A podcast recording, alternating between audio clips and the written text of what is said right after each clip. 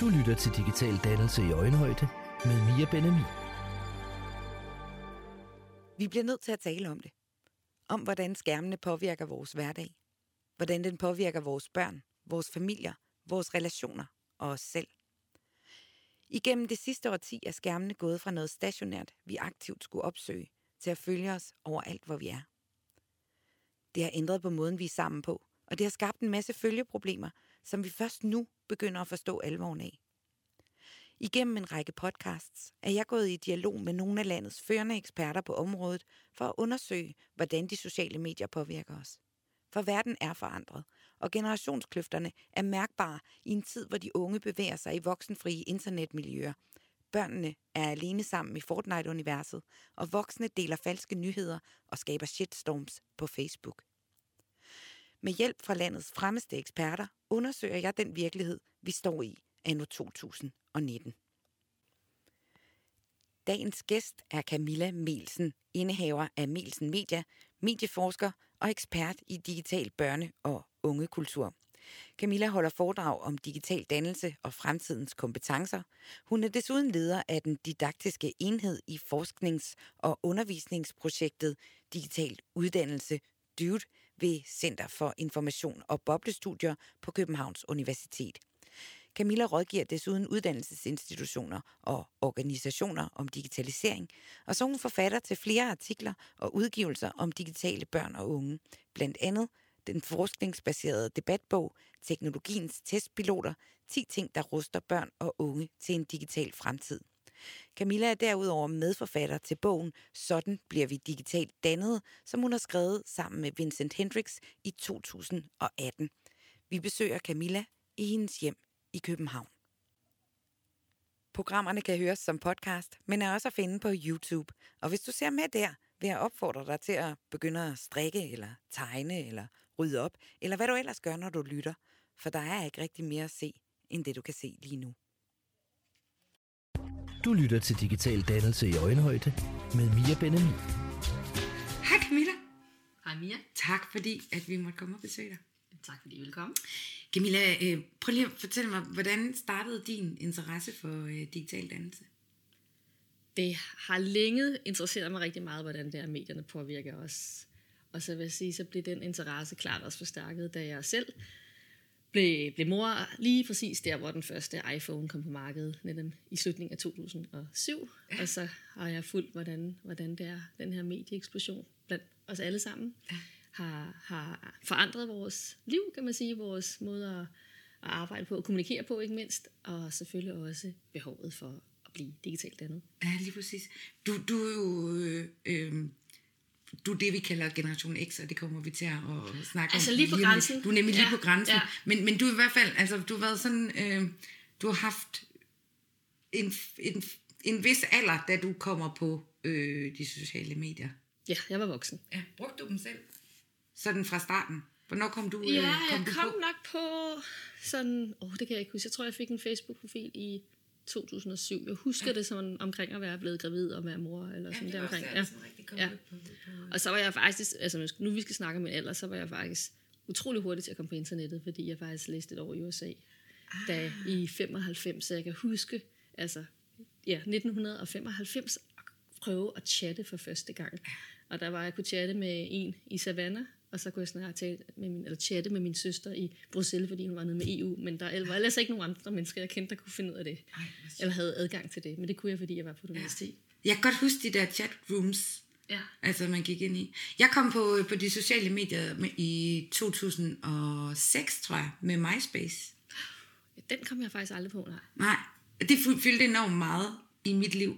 Ja. Altså, og, og det, der gik op for mig, øhm, det var faktisk, øh, da jeg fik min, min øh, søn i 2011, det var, at inden da, der havde jeg haft to dage af mit, altså siden jeg kom på, to dage, to døgn, hvor jeg havde været offline. Er det ikke vildt?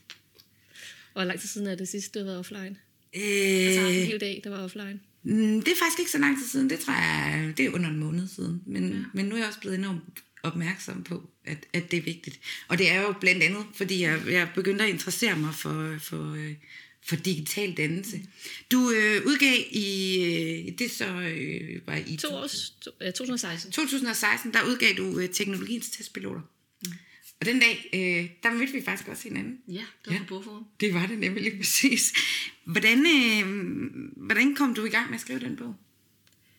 Det var- sådan set, fordi jeg i, i flere år havde, havde kigget på også på undersøgelser om, om medieudvikling og, og hvordan og børn og unge og læring. Sådan, kan- og så tænker jeg, ej, nu, nu vil jeg også have lyst til at se, på, se det fra en dansk vinkel og se på nogle af de her store undersøgelser. om, Hvordan ser det egentlig ud i en dansk kontekst? Hvordan står det så til? Bliver vi bliver vi klogere, kan man sige, bliver vi smartere og smart teknologi, bliver vi mere sociale med sociale medier osv. Hvad ved vi egentlig om det, og hvordan står det egentlig til i Danmark? Så jeg tog og samlede øh, en masse undersøgelser, og, og havde ligesom samlet med forskellige ja, former for research. Jeg havde også været i USA, jeg havde været øh, i Belgien, og jeg havde lavet forskellige interviewer og tænkte, nu, nu, nu skal jeg simpelthen se, hvordan jeg finder frem til. Og så blev undertitlen jo også 10 ting, der er vigtigt at lære børn og unge i en digital tid. Så. Ja, fordi der blev faktisk ikke snakket særlig meget om det på det her tidspunkt, var mit indtryk. Nej.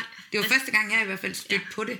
Og det var faktisk også det, der jeg havde gået længe og haft den der også lidt mere, jeg kalder mig selv en kritisk teknologioptimist i det her. Ja. Og jeg havde, jeg havde den der, kan man sige, den der reflekteren eller undren, og- og også, kan man sige, kritik af, er den måde, vi, vi bruger medierne på, lad os sige, øh, i, i skolerne eller i, mm. i hjemmene, er det, er det nu også den rigtige måde at gøre det på? Ja.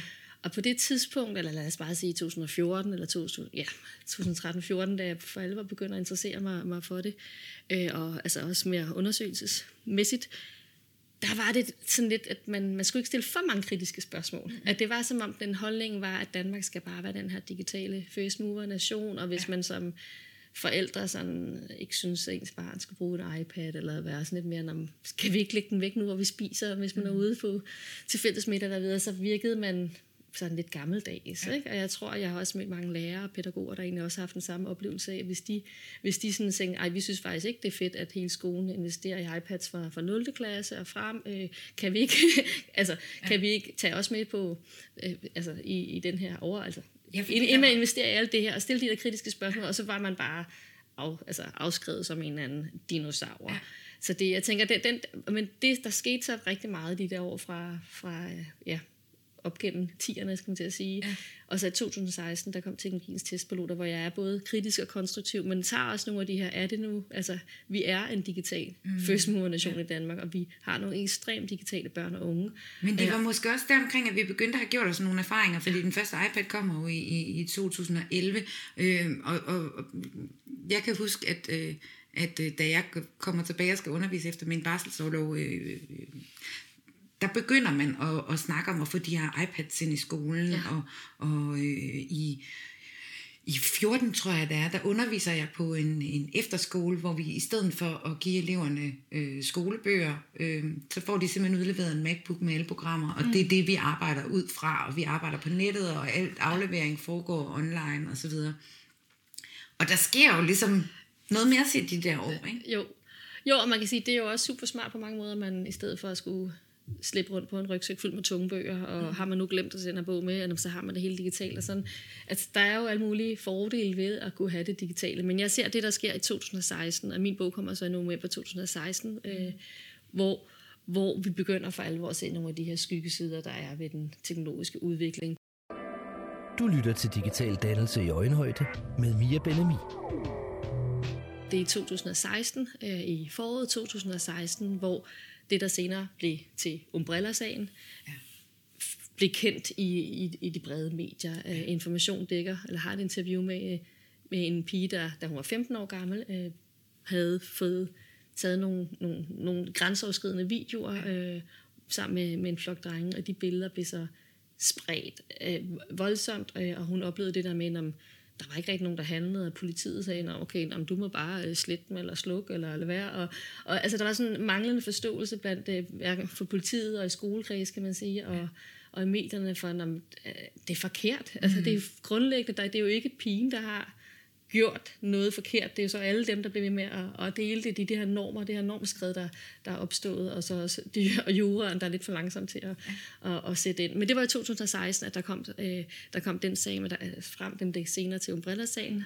Og så opstår der også noget, noget bevidsthed i de år, af mit indtryk, ja. fordi jeg begynder at arbejde med, med YouTube, som jeg aldrig nogensinde havde forestillet mig, var, altså, var noget, man kunne leve af, og pludselig så møder jeg de her 16, 17, 18-årige unge mennesker, som får en langt bedre løn, end jeg gør, ved at lave ja. YouTube.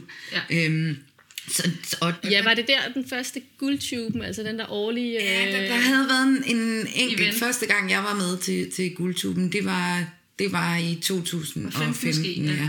Ja. Så i 14 har der været en, men det var lille bitte. I 15, der var der inde på, på det kongelige teater, og det ja. var kæmpestort. Det var 15. Ja, og 14, jeg tror første gang, der var jeg, det, var, det var på Bremen Teater, som trods ja. alt mindre, og så det, ja. så det, det kongelige, og så var vi to sted sammen på... Det var vi nemlig. Da det kom til Royal Arena. Der kom det til Royal Arena. Det var så 2017. Ja, det var det. Ja. Og der, men der var det ligesom om, der var det blevet sådan almindeligt kendt ja. og blive sendt på tv også. Det ja. gjorde det ikke øh, i 15. Øhm. Og på YouTube selvfølgelig med over en million. Ja, lige præcis. Det er jo, det er jo, det er jo der hovedgruppen ligger.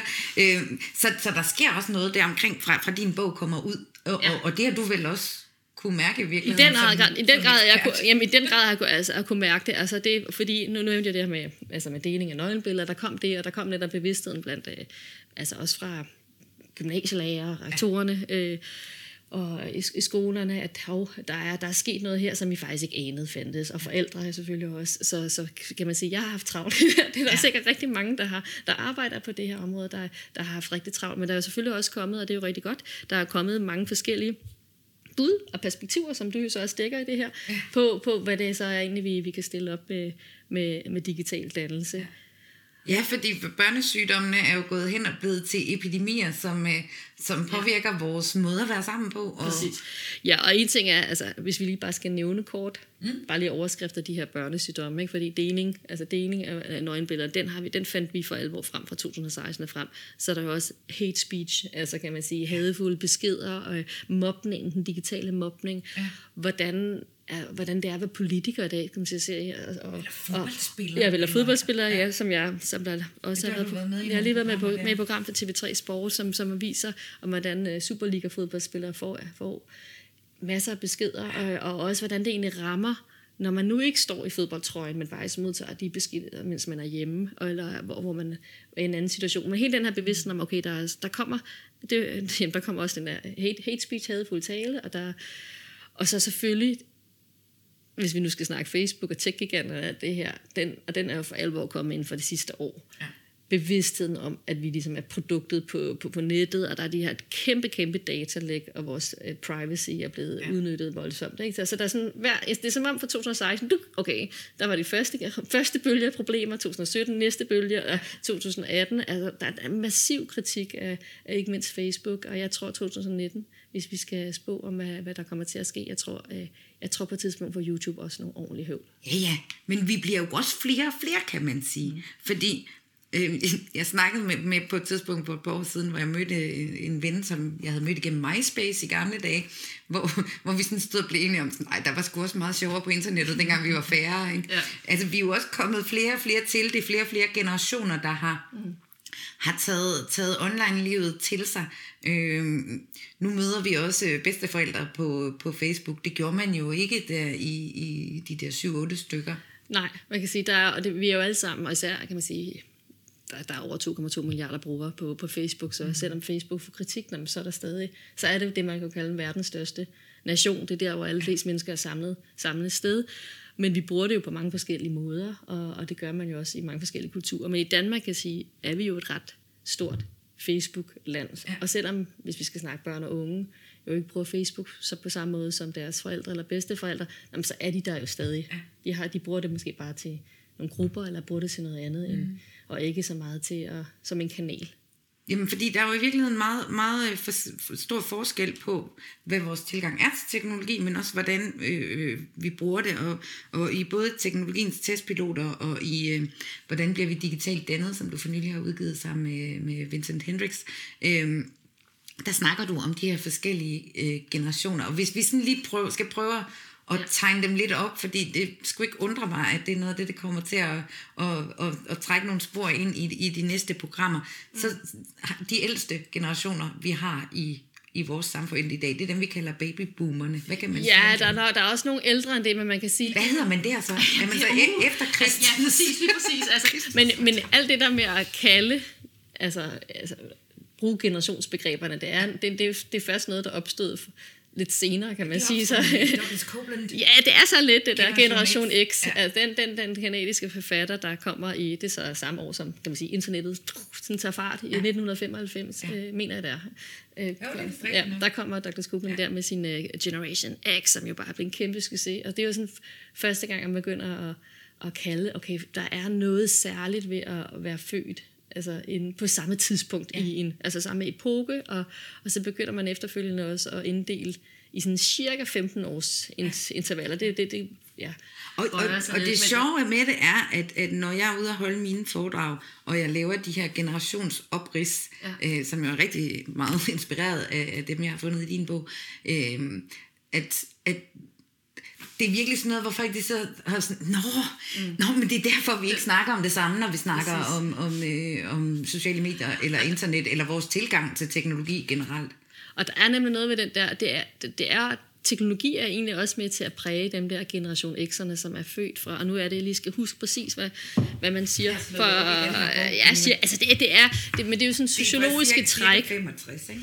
Ja, cirka 65 ja. til, til, til 1980, ikke, vil man sige. Fordi jeg er nemlig spydspidsen af generation Y, for jeg var født i 81, skal du tænke på. Ja, præcis. Ikke? Og jeg er faktisk født i 76, men, ja. men jeg vil sige, der er der også noget den, hvor det, man hører hjemme, det er det, hvad jeg siger på grænsen, at det er nogle cirka-betegnelser, men og der er nogle træk. Det også i virkeligheden meget ind på, om man har haft gamle forældre, eller om man har haft storesøskende, som har været ja, det, generation X, og så tror jeg også, man trækker mere i den retning. Det, det kunne sagtens også være ja, helt, helt sikkert, men der er også noget med, altså den der generation X, noget af det, der kendetegnede dem, var, var den, eller ja, den her ironi, mm. altså ironisk distance til, øh, til, til verden, og man ligesom gør grin med det, og, og den, ja, nærmest satire, kan man sige, tilgang. Og den har jeg faktisk altid haft det selv lidt svært med. For den der at være virkelig sådan ironisk, og man skal hele tiden have, have sådan en postmoderne måde. Er det sådan, vi gør meget i natholdet, for eksempel, hvor vi sådan griner af... nu ved jeg om de generation X'erne eller sådan noget. Altså- Nej, men det er jo satire, men det, men det er den der, åh, hvad, nu skal jeg finde på et godt eksempel på, hvordan at du, at du, du har den der, jamen der, der er sådan en kynisme, altså det, det, der, og det er derfor, det er sådan en satire, men med noget kynisk over det, så, ikke? Så, altså, der er ikke for meget varme og kærlighed og ros, som man for eksempel ser ved nogle af de... Nej, og jeg synes, du er ikke natholdet, der griner jeg med. Altså, det, men okay. føler du, griner af andre, eller føler du, griner med, eller hvordan, hvordan er det? Jeg tror, det er lidt den der distance, ikke? Med posten, med, det, ja, med Generation X. Du lytter til Digital Dannelse i Øjenhøjde med Mia Benami og så kommer der med generation Y'erne bagefter, ja. som er cirka fra, fra, fra 1980 til, til, til, ja, til 94, 95. Ja. Det er til, som, til dem, som er sådan de der 23 år nu. Altså, jo, og det er jo også, de, man sige, de unge voksne. Ja, de unge voksne, som jo vokset op, altså der er internettet. Internettet, og det er jo det, der er den store forskel. Vi blev sendt i computerrummet, og så ja. skulle vi, Europaspillet startede computeren op i DOS, så kørte det der. Mm, altså det var helt, det helt normalt igennem hele vores skoletid, ikke? Jo, og, og man, jeg er i hvert fald på vippen der, for jeg kan godt huske at gå i skole og, og ikke bruge computer. Ikke? Mm. Jeg kan godt huske at ikke bruge internet og bruge faktisk altså også have ordbøger langt op i min uddannelsessystem, skulle jeg sige, at slå op i en fysisk bog for at se, om et ord skal staves rigtigt. Eller jeg tror, det var på seminaret, jeg stødte på jeg tror, at bruge internettet på sådan virkelig. Ja, og der er noget, og derfor yerne, de begynder, altså græde, selvfølgelig jo længere, jo yngre du er i den generation, jo mere bliver det ligesom en del af de, hvad du er vant til, hvad du har vendet dig til. Ikke? Ja. Og så, og, og, og tilgå viden på en anden måde, og, mm. og, din, og det der med, hvad er det for nogle idoler, du har, det er jo også en vigtig del af det, hvor du spejler ja. og hele den her reality-verden. Som, ja, den kommer jo sig. der. Ja. Altså. ja, den kommer fra, øh, altså hvis du er født der, hvis vi siger generation Y, født der fra 1980 til til, til 1994. Ikke? Jeg har et postulat i forhold til, at det har, har, har skubbet os i forhold til, hvad vi synes er okay at se, fordi da, da reality-tv kom, jeg kan, kan huske det. Starter i starten nullerne, ikke? Jo. Altså, det er der, den store reality-bølge Ja, lige præcis. Og, og i den første sæson af Big Brother, der var der altså bare ikke nogen, der skulle i seng med hinanden, hvor man kan sige nu til Paradise Hotel, altså man synes næsten, de ville ikke kunne være bekendt at sende en, en sæson, hvor ja. der ikke var nogen, der ligesom havde gang i et eller andet. Det, det private bliver underholdning, ikke? på, på. Og du skal virkelig, du kan, altså, der kommer du jo Big Brother, så er det netop, du kommer med i sengen, ikke? Og i virkeligheden kan jo. man så se YouTube, verden i dag, der kommer du jo også ind i nogle, nogle rum, nogle verdener, som du ellers ikke ville have haft adgang til. Men det det her med, at vi putter nogle folk i nogle, i nogle kasser, ikke? at der var Hade Martin i ja. Robinson, og ja. øh, altså, den der sådan med, nu folkemobber vi lige nogen, det bliver ja. også øh, på den ja, anden måde, det er okay? Lidt, ja, sådan en kollektiv udskamning af nogen, og man ja. har nogle roller, og det bliver castet til, at man ligesom skal... Ja. Altså, ja, det er den der reality-bølge, der kommer. Og så kommer der så dem, som, øh, som, som jeg især selv har fokus på, ja. som er generation Z'erne. Det er dem, vi og kalder de yngste generation Smart generation. Ja. Altså dem, der for alvor er vokset op med ikke bare internettet, men, men også der begynder at komme sociale medier, der begynder at komme smartphones, ikke mindst, der begynder iPads. Og de, at det er ligesom den naturlige del af, af deres, deres liv. Og der er jo nogle, der er noget, der, der kendetegner, altså der er nogle træk ved at være født på et bestemt tidspunkt i, i, i historien. Og man kan sige, jo, jo yngre de her generationer bliver, jo større betydning får teknologi for, hvad det er, der, der er fællestrækket i det. Ja. Generation Alpha, det er dem, der er blevet ammet, mens deres mor sidder og kigger ned i iPhone. Ja, eller far har stået og kigget, hvis vi også skal sætte ind på ja. sin smartphone, mens man har, han har gynget, og så videre. Ikke? Så de er generation øh, ja, Alpha, det er jo så dem, der er født fra cirka 2010 og frem.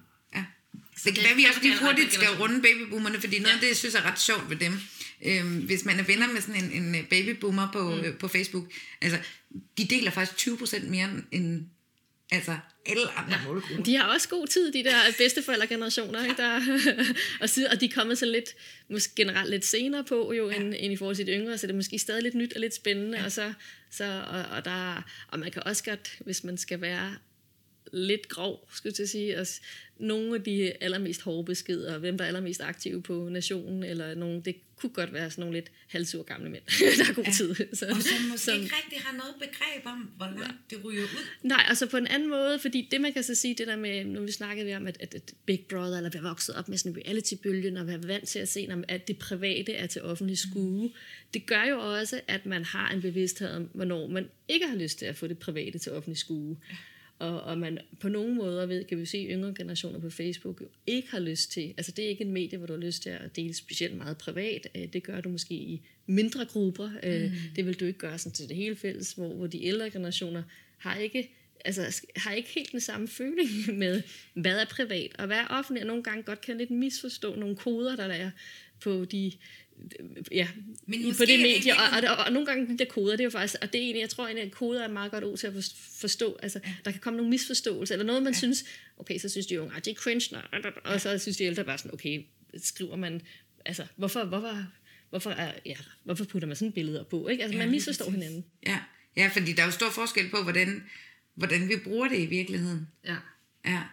Nå, øhm, jamen altså, jeg tabte lige tråden. Nå, jeg vil sige det med babyboomer-generation, det er så ja. den ja, efter krigstidens børn. Altså noget af det, der, hvis man skal have et ord, hvad der kendetegner dem, fordi det var, så er det knaphed. Altså de er vokset op i en tid, hvor der var meget knappe ressourcer. Ja. Ikke? Så det er jo også generationen, der generelt vil være lidt mere, når man skal, man skal ligesom ikke smide for meget ud, og, og sådan ja. lidt, ja. Jamen, nu kommer jeg i tanke ja. om, hvad det var. De kommer jo på noget senere, ja. end, langt, end, ja. end mange af os andre, ikke også? Og, og vi bruger det jo enormt meget til, det gjorde vi i hvert fald i min vennekreds, brugte det enormt meget til i starten, sådan, og grunden til, at man kom på, det var jo, fordi man kunne gå ind og søge på nogle gamle ja. øh, kærester, eller ja, ja. gamle veninder, man ja. kunne finde nogen, som, som man kendte engang, og så brugte man det jo til stalking. Ja. Altså. Ja. Og på den måde blev vi jo enormt bevidste om, tror jeg også, der startede med det på den måde, hvad det var for et spor, vi, vi lagde. Jeg i hvert fald fra, altså fra day one været super opmærksom på, hvad var det for et digitalt brand, jeg lavede på mig selv mm, ved at lægge præcis. noget ud? Hvem ville jeg gerne være? Hvem ville jeg gerne have? Ja. Hvis der var nogen, der stalkede mig, øh, så hvem jeg var. Ikke? Præcis. Og jeg vil så sige, det er et af de ting, når jeg snakker om det der generation øh, Y og generation, nej, nu siger jeg, generation Z og generation Alpha, ja. som jeg kalder for samlet set for smart generation. Generationer, der på mange måder vokser op med, altså, med en bevidsthed om, om, ja, om smart teknologi. Dem, der er født i det 21. århundrede, ikke? Der, de vokser altså et træk, der, der er anderledes for alle os andre, det er, at de vokser op som deres eget medie. De vokser mm. op med bevidstheden om, fra en meget, meget tidlig alder, at der er et publikum. Det er bevidstheden om, at du, at det, at du, det er ikke bare tv-avisen eller, eller en tv-program. Du kan faktisk godt selv lægge noget op og være en kanal. Så derfor, som du siger, om du har altså en bevidsthed om at være dit eget brand, eller være din ja. egen, den får man jo så bare for en ret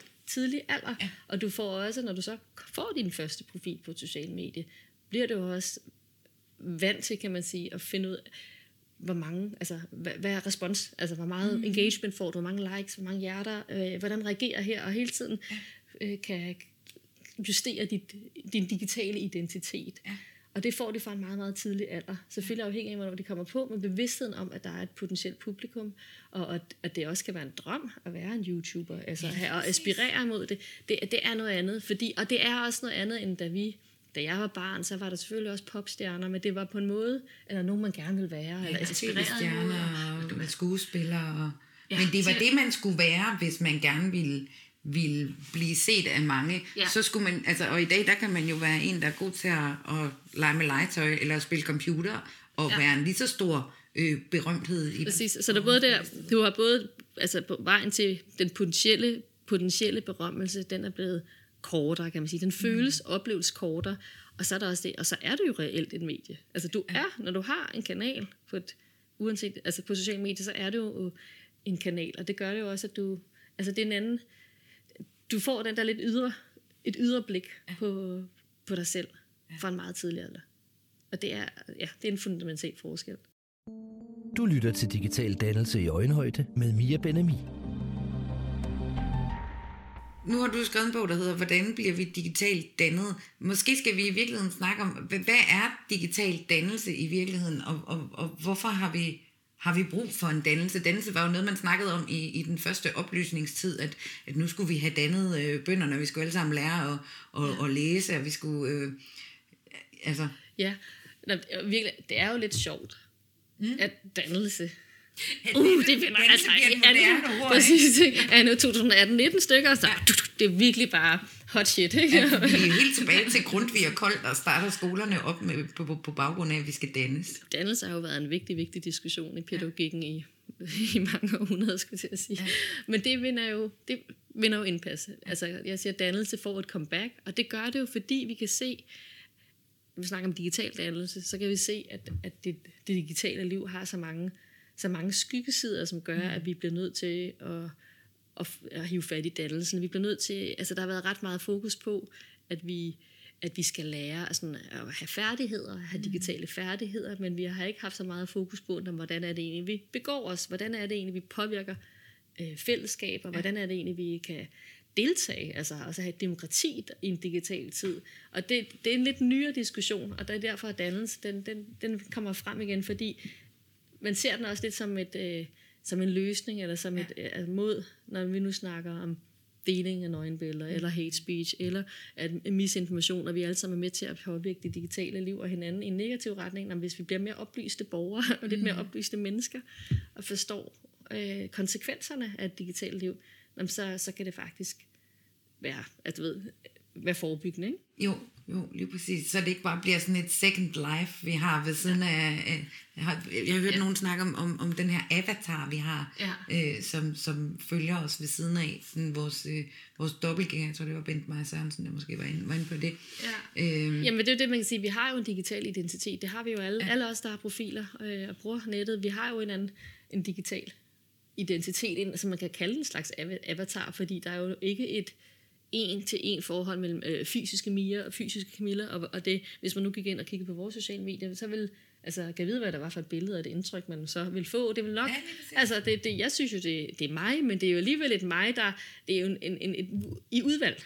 Det er jeg var faktisk inde og kigge i går, ja. og man kan godt, hvis man går ind og kigger på dine sociale medier ja. og på mine sociale medier, så kan man faktisk godt se, at vi synes begge to, at vi godt kender hinanden, fordi mm. der ligger billeder af mig på dine sociale medier, ja. og der ligger også, altså, vi, vi, vi er på hinandens ja. sociale medier. Men, men det er vel i virkeligheden også en bevidsthed, man går rundt med i dag, med hvem, hvem øh, og det gør børnene i skolen vel også, hvem, hvem vil gerne ses med, og det bliver jo brugt i mobning. I jo, jo, men, men den, der, den der avatar, eller den der digitale identitet, altså den, den har jo den er jo også reel, og jeg tror, det er noget af det, som er også den, den, den, den nye, eller, eller i hvert fald vi skal være mere opmærksomhed på, at det her, det der er det fysiske liv, og det der er det digitale liv, er jo ikke to parallelverdener eller separate verdener. Øh, og det er der, hvor vi nok har en tendens til, at har det stadig i dag, at vi tænker, at det man gør og siger på, på, på nettet, eller hvor man skriver til hinanden, eller, altså, det, det, det er bare nettet. Det er bare, mm. det er bare nettet, altså, hvor, hvor, godt, hvor der ligger. Der findes, findes jo alt. Alt findes jo på nettet, på sociale medier. Og, og så det, vi gør fysisk, jamen, det har, der har vi så nogle andre normer og noget ja. andet, vi må. Men, men det, det er jo forkert.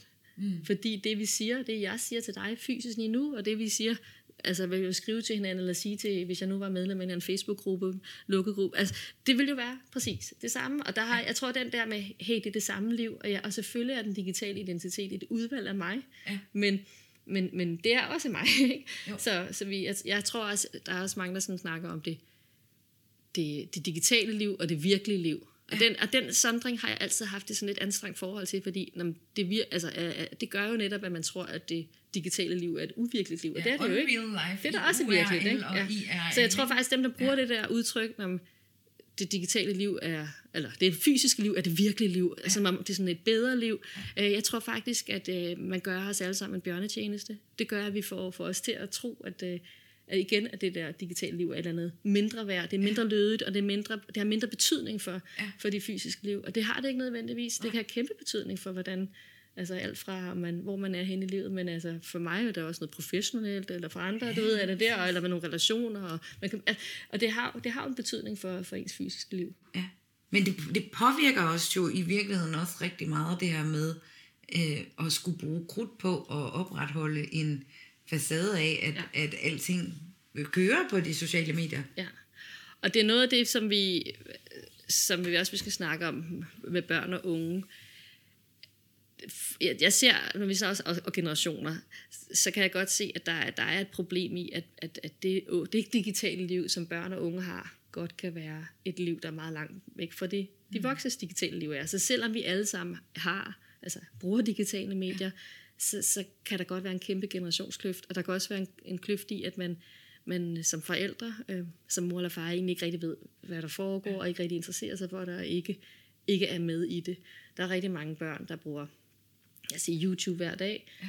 og bruger det alene, og, de, og det er ikke altså, afhængigt af, hvad de bruger. De bruger simpelthen, det behøver jo ikke at være et problem i sig selv, men, men det der med, at det, det er et liv, hvor de, det er afsondret for voksne, og det, det er desværre sådan, at man kan komme meget nemmere galt afsted. Og hvis du er et lille barn afsted på, med en smartphone i hånden eller med, med YouTube, altså det, det, kan, det kan du ikke. Så det er der med, at, at vi voksne tænker, at det, der er sådan forskellige slags digitale liv. Mm. Øh, det er et problem, og det er jo selvfølgelig også et problem med, at den voksne også har et digitalt liv, ja. afsondret fra, fra børnene. Altså de kommer hjem, forældrene kommer hjem om eftermiddagen, og man sidder med sin computer, eller ikke sin smartphone, men det er jo så også typisk svært, fordi ja. barnet kan jo ikke se, når hvad er det, når det gør, hvad du sidder på forældreintra, men hvad er det egentlig, du laver? Ja, lige præcis. Men, og, og der opstår måske også nogle gange nogle, nogle problemer, øh, øh, når, når man så lige pludselig er på det samme medie. Mm. Altså, øh, når man, man som forældre øh, sidder og lufter sin frygt for, øh, for, for Trump og for, ja. for alle mulige andre ting,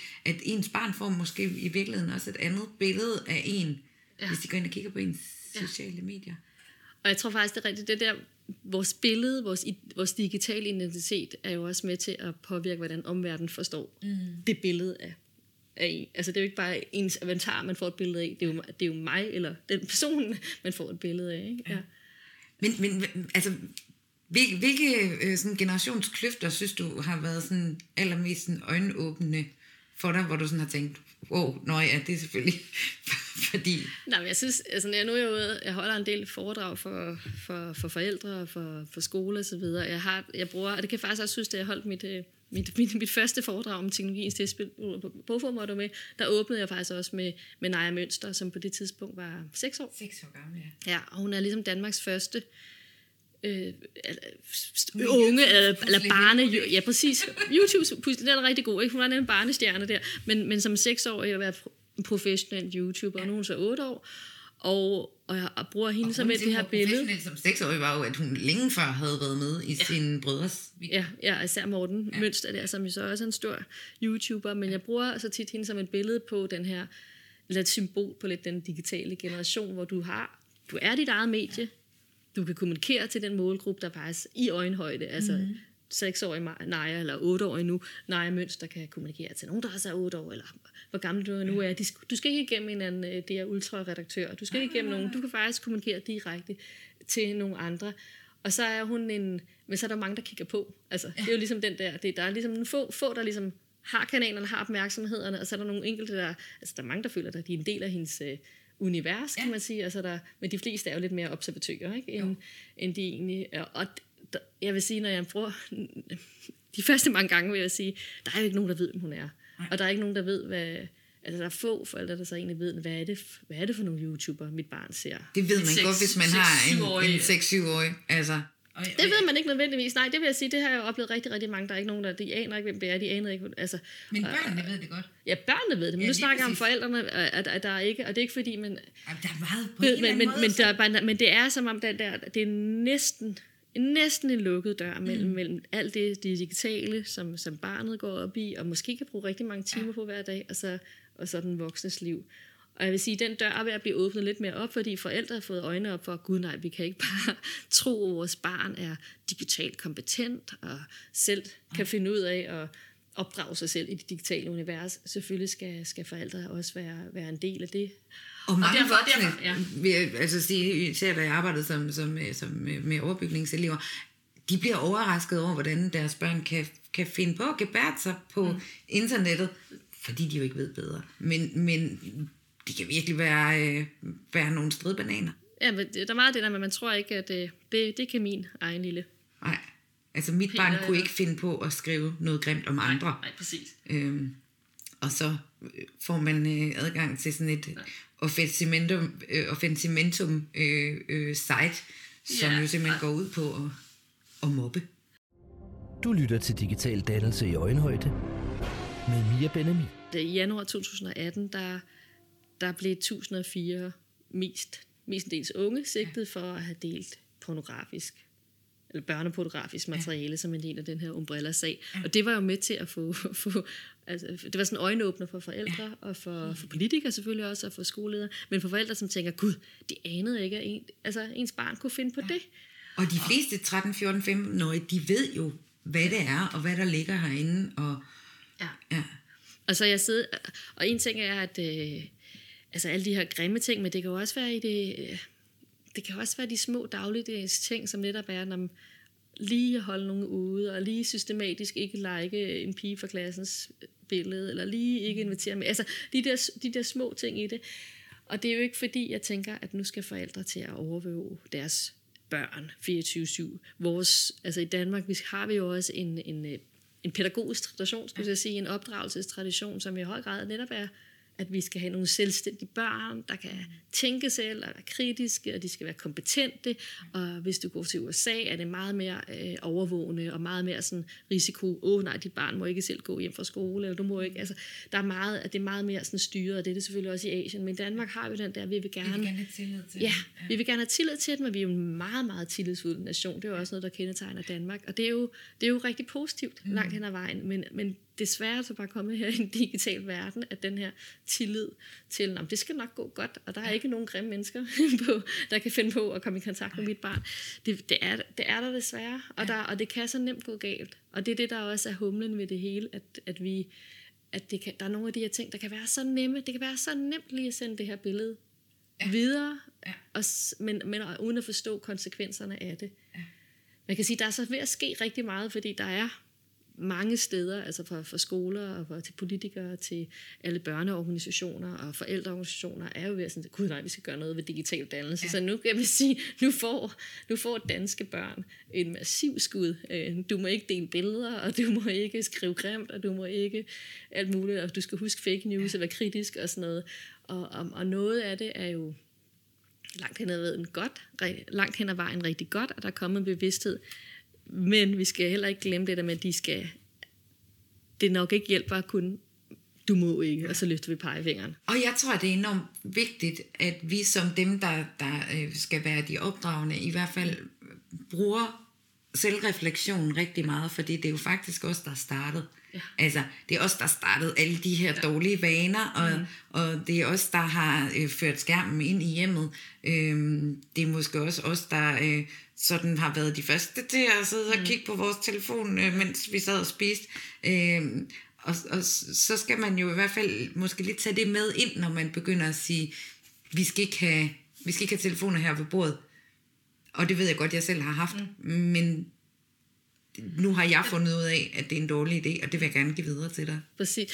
Jeg tror, der er mange, der har været forældre til, til små børn i, i starten af 10'erne. Ikke? Lad os sige, skru tiden tilbage til 2011. Mm det der med at putte dit barn, altså puh, det kan tage lidt lang tid, og barnet vil gerne have, måske du bliver siddende inde ved sengen længe, ikke? Altså så efter et minut, så, så frem med sin iPad, eller frem med sin smartphone, og, og så sidder du der her. Altså det, det, det er så nemt, og det gør vi i voksne jo også, og det er jo derfor, at vi børnene spejler, børn og unge spejler sig jo også i, hvad, mm. hvad voksne gør. Ikke? Og især de mindre børn har jo den, de, de har ikke prøvet andet, end at se deres voksne være dybt optaget af, af skærme. Ja, men det har skabt en masse problemer kan man sige, og dem kommer jeg også til at kigge meget nærmere på øh, i nogle af de kommende programmer. Øh, Vincent og dig kalder dem øh, børnesygdomme ja. i, øh, i jeres bog her. Ja. Øh, hvad er det for nogle, nogle sygdomme, vi har været inde på, på, på få af dem, men hvad ser man ellers? Øh, vi har været inde på den, altså nu er netop billeddelingen, hævnporningen, og, ja, hævnporningen, og, og, og, og, hvad hedder det, shitstorms. Ja, sti- ja ud, øh, udskamning, præcis. Den der shitstorm, hvor hurtigt det kan gå. Altså det der med, at man kan, man kan begå en fejl. Ikke? Og nu snakker vi om, at vi gerne vil have børn. Eller unge, vi skal fejle, vi skal lære at fejle. Det er jo sådan en, og det, det mener jeg jo også på mange måder, når vi skal faktisk ture fejle. Ja. Men hold da op, hvor er det svært. Altså det vi voksne glemmer, det er faktisk et eksempel på en generationskløft der. Ja. Vi voksne glemmer, når vi kommer meget velmændende og siger, slå ud med håret, og du, du ved, du skal bare mm. lære at fejle du er en generation, der er vokset op med, at en fejl, en lille fejl til en fest, kan være fatal. Ja. Man kan få fatale konsekvenser. Hvis du er 15 år gammel, og du havner ud, at du har sagt noget eller gjort noget, og det bare bliver spredt. Altså, så det ja. der igen, så du kan faktisk censurere, altså autokorrigere din adfærd, fordi du er bange for øh, at blive, blive, blive udskilt. Men shitstormene har vi jo set fra, og det er jo, altså, det er jo noget, der ikke, det er jo kun børn og unge, det rammer jo også virksomheder, og det rammer det, det rammer bredt. Ja. Der har vi det her herlige program på P1, Shitstorm på P1, der, ja. der viser, der tager fat, hver uge tager fat i, fat i nogle af de her store Jamen, og faktisk til det, så, så skriver du som et af de, de 10 gode råd i teknologiens testpiloter, at vi skal lære øh, de her perfekte unge og fejle. Ja, præcis, og det, der, og det, ja. vi har, vi, og det er der, hvor jeg siger, det er lidt en mellemmenende. Altså, det, ja. der, den tager jeg også på mig selv. Det er selv. måske en, en utopi. Ja, nej, men, men man kan sige, noget af det, hvis vi skal lige sige, ja, det her med at lære at fejle og have at tro, hvad hedder det, noget af det handler også om, at der er, der er, der handler, der er nogle perfekte billeder. Mm. Og hvis vi måske skal kigge lidt på, på piger, ja. altså på kønsforskellene der, så, så er der mange piger, der, der ikke føler, og i stigende grad vil jeg også sige drenge, men der ikke føler, at det er, de har en krop, de er glade for. Altså, der, altså så der har en lidt, den der mistrivsel, øh, og den, nej, hvad, den, den er opadgående. Altså der er flere mm. børn, og, eller flere unge, der, og der er også flere børn, der ikke har lyst til at gå bad med på skolerne, kan man se, eller ikke vil have idræt, der vil du ikke tage et bad bagefter. Det er sådan en ny problemstilling, som, som skolerne kæmper med. Det havde de ikke for 20 år siden på den her måde. Og, og noget af det handler også om, at man ikke har lyst til at vise sin krop, og man kan også godt måske eventuelt være bange for, at der kunne tage et billede, af, ja, billede af en. Ikke? Ja. Så. Jeg er sådan en, der skælder folk ud i svømmehallen, hvis de giver deres børn en telefon. Jeg har det sådan, jeg gider ikke at have, der sidder nogen, nogen fremme med kameraet, når jeg står uden tøj på. Det, det gider simpelthen. Men, men at jeg er nået dertil, hvor jeg, hvor jeg skælder folk ud over det, det, det er sgu... Øh, det er sgu ja. lidt vildt, ikke, at vi er nået dertil i vores samfund, hvor man skal sige, jeg vil gerne have, at du pakker den der væk, fordi jeg mm. vil være 100% sikker på, at jeg ikke havner på Anders Hemmingsens side, som helt med en stor røv, altså. Men det er også det, du har bevidstheden om det. Altså, og point, noget af det er jo, vi havde jo ikke den bevidsthed måske for bare fem år siden. Nej, man tænkte måske slet ikke, gud nej, der kan blive taget et billede af mig her. Ja. Det har du ikke lyst til. Og så kan du faktisk blive ryge i noget, der kan, for dig kan opleves som shitstorm. Det kan godt være, at det ikke er hele Danmark, der ser med, men, men måske det er bare en lille gruppe, der ser med. Det er jo stadig kan opfyldes. Ja, ja, altså, det, kan, det kan potentielt blive spredt. Du lytter til Digital Dannelse i Øjenhøjde med Mia Benjamin den er mod til at fejle, er jo, at der er noget af det handler også om at forstå, Øh, eller jeg tror, det bedste eksempel er egentlig for Skam, tror mm. jeg. Altså det som handler den her norske tv-serie, hvor, hvor instruktøren Julian Dem, hun, inden hun skulle... Som burde være pensum for alle, når de fylder 13, det kan jeg lige så godt sige. ja. Især hvis man vil forstå noget om sociale medier og om unge mennesker. Og så er det første sæson, summer, det er jo især pigerne, men det, ja. det er især den første sæson, var det pigerne, og så undersøgte hun om, hvordan, øh, hvordan hun skulle lave nogle antropologiske studier af 16-årige piger i Norge, hvordan har de det? Og det den største finding for hende, synes jeg faktisk var, var ret meget en øjenåbner, det var, at hun fandt ud af, at de vil gerne præstere på alle parametre, de her piger. De vil gerne have, du ved, de vil se godt ud, de vil have mange venner, de vil være, du ved, søde ved deres familie, du mm. ved, klar, gode karakterer, alt det her. Men de vil ikke bare klare sig godt der, de vil klare sig godt for at vise det på sociale medier. For at, ikke? For at, og det er det, hvor man tænker, og, og det er værn, når man måske siger det der med at lære at fejle, måske er det egentlig virkelig bedre at sige os, at kunne lære at grine med hinanden, mm. skulle jeg til at sige, fordi det ja. er det, man prøver med skam, så det er skams våben, er sådan set humoren. Ja. Altså, hun, at, at, at Julian, det er, vi vil gerne have, have børn, eller have unge til at, at kunne, altså, vi er ikke så perfekte, der er ingen af os, der er perfekte, at, at, at vide det, og, og, og måske også styrke det lidt med blandt hinanden, og kunne grine, og ikke af hinanden, men med hinanden, ikke? Jo, jo. Men altså, ja. jeg tror også, det er en bevidsthed, vi skal have med os, den der med, at vi, og vi bliver godt nok nødt til både med os selv, fordi vi er jo også en, en, en i hvert fald min generation af kvinder, er jo også en, en generation, som har kæmpet med os selv. Ja. Og, og, og altså, og vi kæmper jo også med at være perfekte. Vi skal jo også være perfekte. Vi har, og vi ville jo også have tænkt på sociale medier. Den store forskel er selvfølgelig bare, at hvis du er 14 år, så er du stadig ved at have de der identitetsdannende ja. år. Ikke? Jeg er voksen, det, det, det er jo trods alt noget andet. Men som den største ja. kæmpe YouTuber siger, uh, Justin Bieber, ja. altså love yourself, you ja. should go and love yourself. altså, det, der, er virkelig, der er virkelig noget om det. Ja, love yourself. Det er sådan, men det er jo selvfølgelig svært at sige, hvordan gør man det, hvis man ja. ikke ved, hvordan. Men, men, men jeg vil egentlig også påpege på en ting, en børnesygdom, som, som, er, som i den grad har, har taget til os, som jo sådan set handler om os alle sammen. Det er det der med, at vi, afhængighed, skulle jeg til at sige. Altså vi bruger, ja, vi, vi er sådan lidt mere det der forpasselige med at erklære os alle sammen afhængighed, men, men, men klart det der, den der vi har nogle medier, som gør alt for at fange og fastholde vores mm. opmærksomhed. Mm. Og tech-giganterne, altså eller med Facebook og med Instagram og med Snapchat osv., de, de vil jo gerne have, at vi, og YouTube selvfølgelig, ikke mindst, og Netflix, altså, vil jo gerne have, at vi, vi bruger maksimal tid på deres tjenester, ja. fordi jo mere tid vi bruger, jo bedre forretning er det for dem. Så hele den bevidst, altså det er jo noget af en børnesygdom, at vi faktisk har nogle, nogle medier, hvor vi, hvor vi, hvor vi, vi ikke kun er butikken, mm. vi, vi er varer, og, og noget af det, jeg kan se, som, som jeg synes er ret voldsomt, det er den her Snapchat-udvikling, der er, hvis vi skal snakke børn og unge. Der er, at, at der er så mange, altså Snapchat er jo det foretrykkende medie, kan man sige, for, for, hvis du er teenager i dag. Ja. Ikke? Altså, det er snart der, der vil du så ikke bruge Facebook. At du er der på Facebook, men du vil... Voksne, der kigger over skulderen, og der er ikke nogen, der blander sig i, hvad du lægger der, og billederne forsvinder. Nej. Og det, præcis, og det er et visuelt, altså Facebook er også blevet mere, men det er et visuelt medie, det er også noget andet, der et andet de her generationstræk, vi skal ja. snakke om. Vi har faktisk en ekstrem visuel generation. Det er nogle, ja. nogle, en generation, der vokser op med, at, at det visuelt på en måde har forrang over...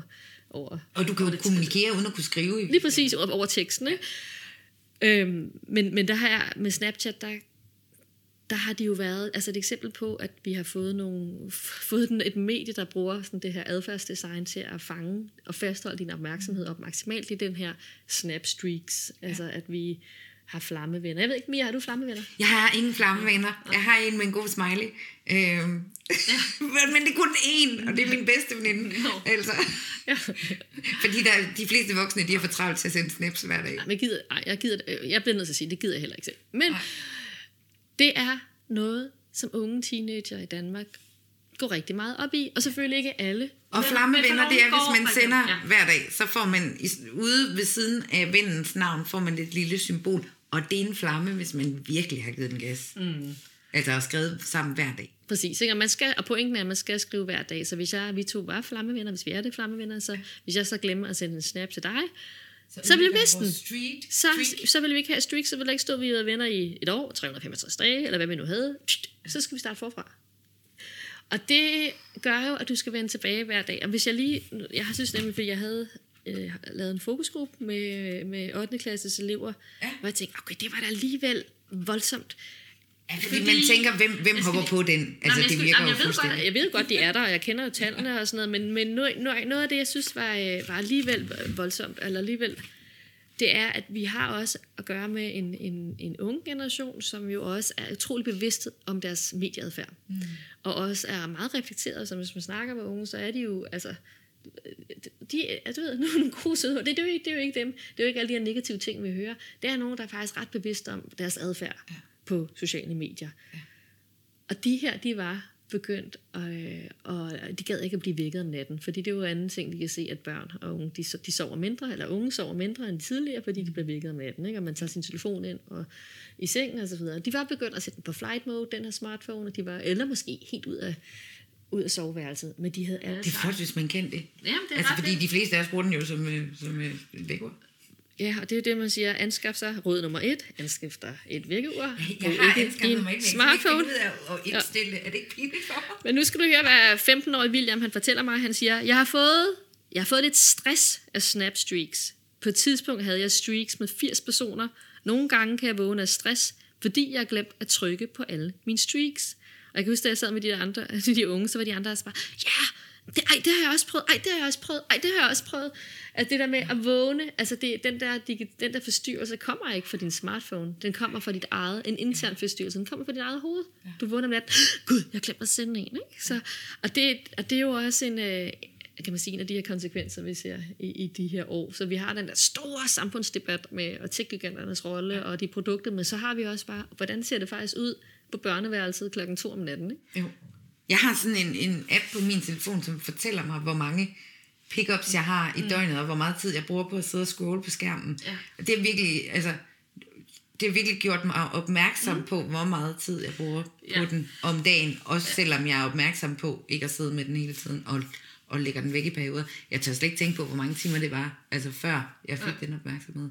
Kan, og det, det er jo også noget, der, noget af det nye, der er kommet, fordi vi som forbrugere alle sammen er blevet mere bevidste om alle de her negative konsekvenser, og ved Facebook og Apple ja. og Google ved godt, at de, de bliver nødt til at, at rydde noget op her. Så det er sådan set Apple, hvis du er iPhone-bruger, formoder jeg så du er, så, så kom det som en opdatering i den her iOS 12, tror jeg det var her i, i efteråret 2018. Men, men, men det nye er jo så, at du, du kan få ligesom den her ugenlige øh, track record, skulle jeg sige, over mm. hvor meget, om din screen time, ikke? Altså, og, og du kan også, så du ved, hvad, hvad, er det, du bruger den til, hvor mange pickups har du, og det er jo sådan set alle iPhone-brugere, der får du, og det er Apple, der er gået ind i det, fordi der er pres på for aktionærerne, skulle jeg til at sige, og for, at de, de, laver vi produkter, der gør børn afhængige, altså som skader børn, laver vi produkter, som, eller gør mennesker, altså mm, til, gør mindre, laver vi produkter, der gør mennesker mindre menneskelige. Ja. Og hvis svaret er ja, så skal vi altså rydde op på det. Ja. Og vi begynder at se, at der er nogle af de her bevægelser, altså Apples, øh, den der track, af, tracking, altså deres forsøg på at, at gøre os som forbrugere lidt mere bevidste. Jeg, jeg tænker, det er egentlig fint nok, at vi begynder at få den her bevidsthed. Jeg tænker, altså lad os starte der, men, men selvfølgelig er det ikke tallet i sig selv, der er interessant. Det er jo også med, hvordan du, hvordan du bruger den, og hvordan kan du ellers måle. Du lytter til Digital Dannelse i Øjenhøjde med Mia Benemi. Jamen, fordi negative hele den her, hvad skal vi gøre ved det, er jo ja. Ja. i virkeligheden det, jeg håber at, få fundet ud af Ja. med, med, med den her podcast-række. Der er selvfølgelig også i forhold til vores, vores øh, informationsmængder og sådan noget, øh, øh, nogle kompleksiteter øh, og børnesygdomme, ja. som, som I skriver om i bogen, og jeg tror egentlig, jeg tager nogle af dem med Vincent, Ja. for ham vil jeg nemlig også mødes med. Yes. Men, men noget af det, som, som jeg synes var, var, øh, var dejligt, jeg snakker om, når jeg er ude og holde foredrag, så snakker jeg om, at vi skal bygge øh, generationsbroer frem Mm, for at, at, at hoppe i generationskløfterne. Øh, og I snakker om, at vi frem for at have so me, skal skabe et, øh, et so we. Prøv lige at fortælle om det.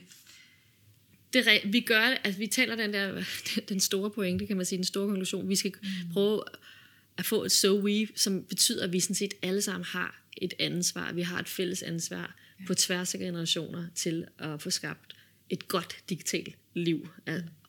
Vi har, et alle sammen, vi har alle sammen et ansvar for, at vi bliver digitalt dannet. Der er en klar tendens til, at, at vi voksne skiller lidt ud på børn og unge og deres adfærd.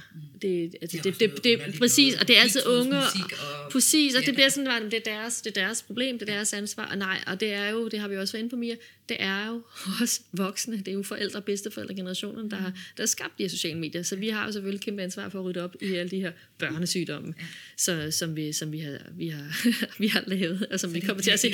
For at sige, det her, det her monster, som vi på nogen måde har sluppet løs, ikke? og lad os lige se, hvordan vi kan få, at få det gjort det, til en god udvikling, fordi selvfølgelig skal vi også fremover være digitale.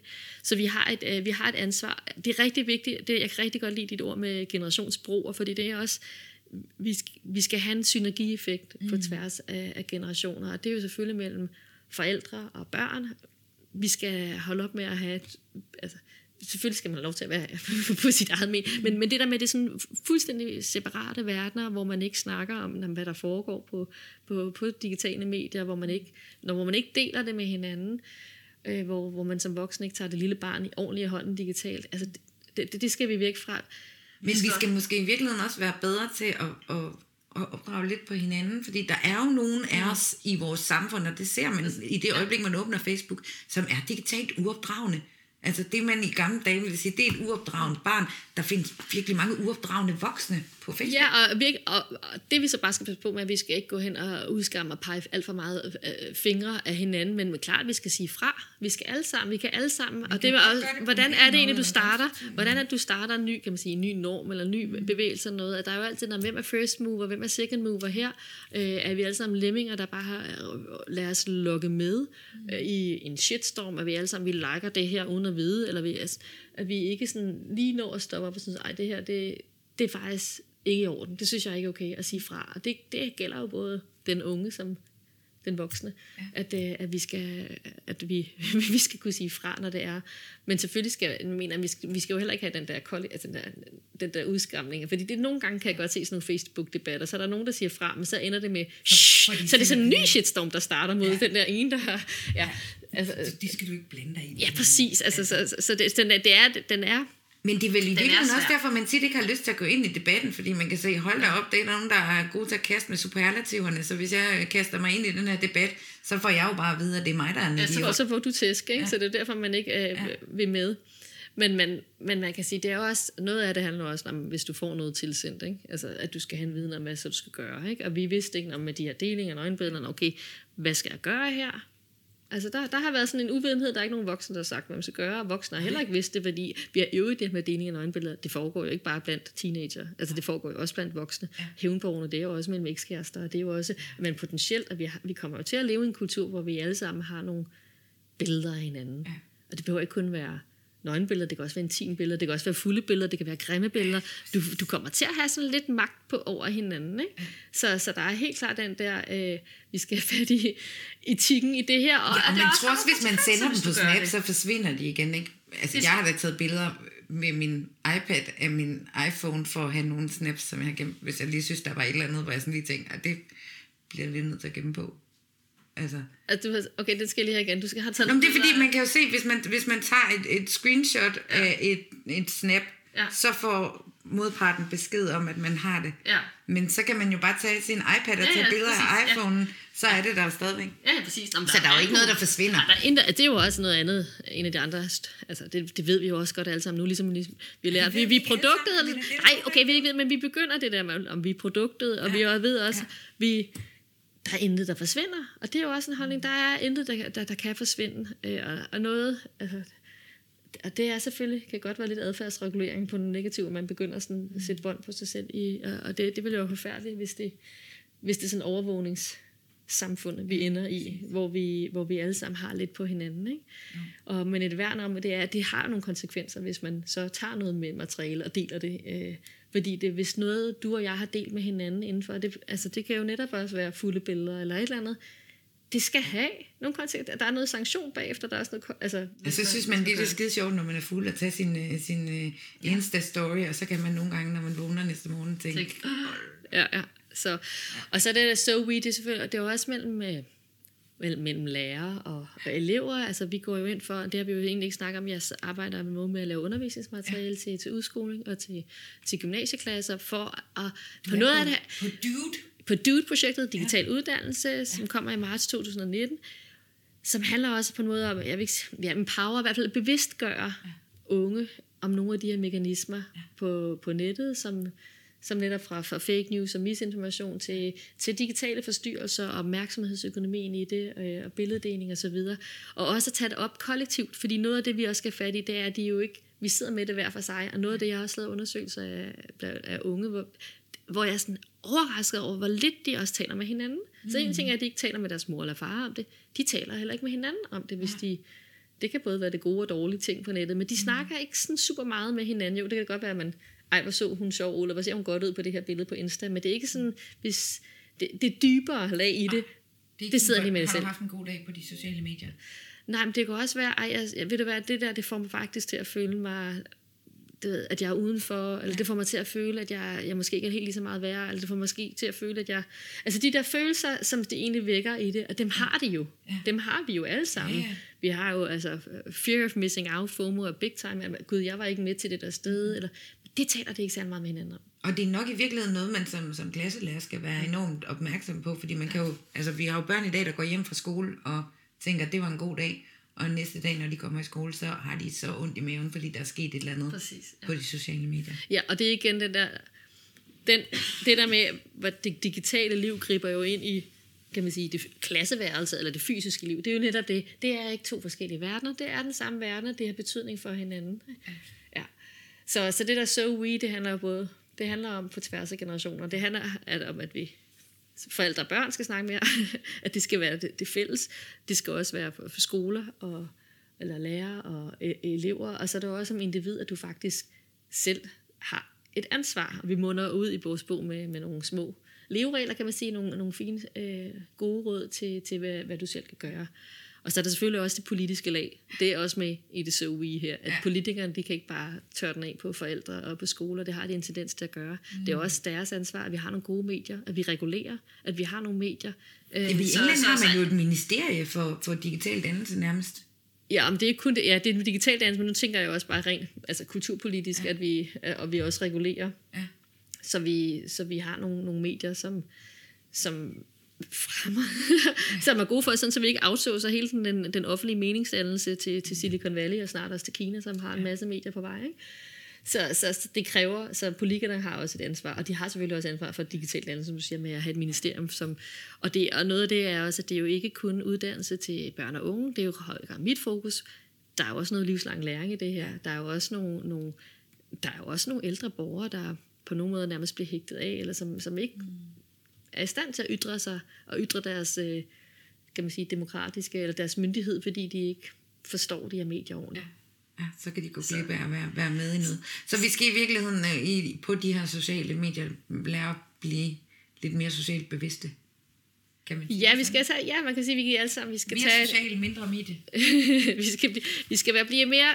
Vi skal nok ikke, vi skal ikke kun fokusere, hvis vi skal zoome af, vi skal ikke kun fokusere på mig, mig, mig, altså so me, vi skal også fokusere på fællesskaberne i det her, og de gode fællesskaber i, og hvordan vi faktisk har indflydelse på hinanden, øh, og hvordan vi er en god påvirkning, og hvordan vi får de her gode monomer, øh, hvor, hvor vi ikke, så det er ikke bare so me, mig, mig, mig, men so we. Ja. Og i marts, der udkommer der jo altså undervisningsmateriale fra det projekt, du er leder for, som hedder uh, Dude. Jeg leder af den didaktiske del, Den didaktiske del af ja. det, ja. Øhm, hvad skal du ellers sådan øh, på digital dannelsesfronten her? Åh, oh, ja. Ja, jeg, jeg har helt, altså jeg ved et emne, et tema, jeg helt klart kommer til at dykke meget mere ned i. Mm. Det er det er uh, influence og hvordan vi og, og især med fokus på YouTube, ja. hvordan det er vi vi påvirker, hvordan den sociale påvirkning er mm. på på ikke mindst YouTube hvordan vi influerer hinanden. Og, det, og jeg vil også rigtig gerne se på børn og unge som målgruppe. Ja. Og nogle af de forretningsmodeller, der er i det. Så ja, det, er... det kommer vi faktisk også til at tage op i et kommende program ja. øh, med, med, han hedder Lakserytteren. Ja, lige præcis. Og jeg har også Lakserytteren har jeg, har jeg talt med nogle gange, så ham, ja. ham er jeg helt klart, jeg, han skal være en af hvad kan jeg sige, respondenterne, eller en af, håber jeg da på, jeg skal i hvert fald snakke med ham ja. om det, fordi det er sjovt ved, det fede ved lakserytterne er, at han jo både selv er influencer, og så har han jo også øh, sit eget bureau. Han har nemlig et bureau, hvor han virkelig går op i det der med at tage ansvar mm. for, øh, for øh, børn og unge. Han er måske ja. også lidt ældre end, end, øh, end en del af de andre øh, YouTubere. Øh, ja, det bliver spændende.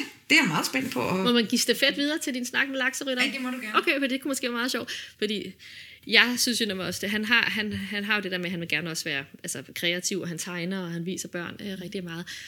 Men det er jo også meget kommercielt, at han kan huske, på Folkemødet 2018, så kom han med et citat, som jeg har været sådan lidt, lidt ah, lakserytter, ja. som handlede om, at han sådan blærede sig lidt med, at han har fået danske børn til at drikke markant mere Coca-Cola.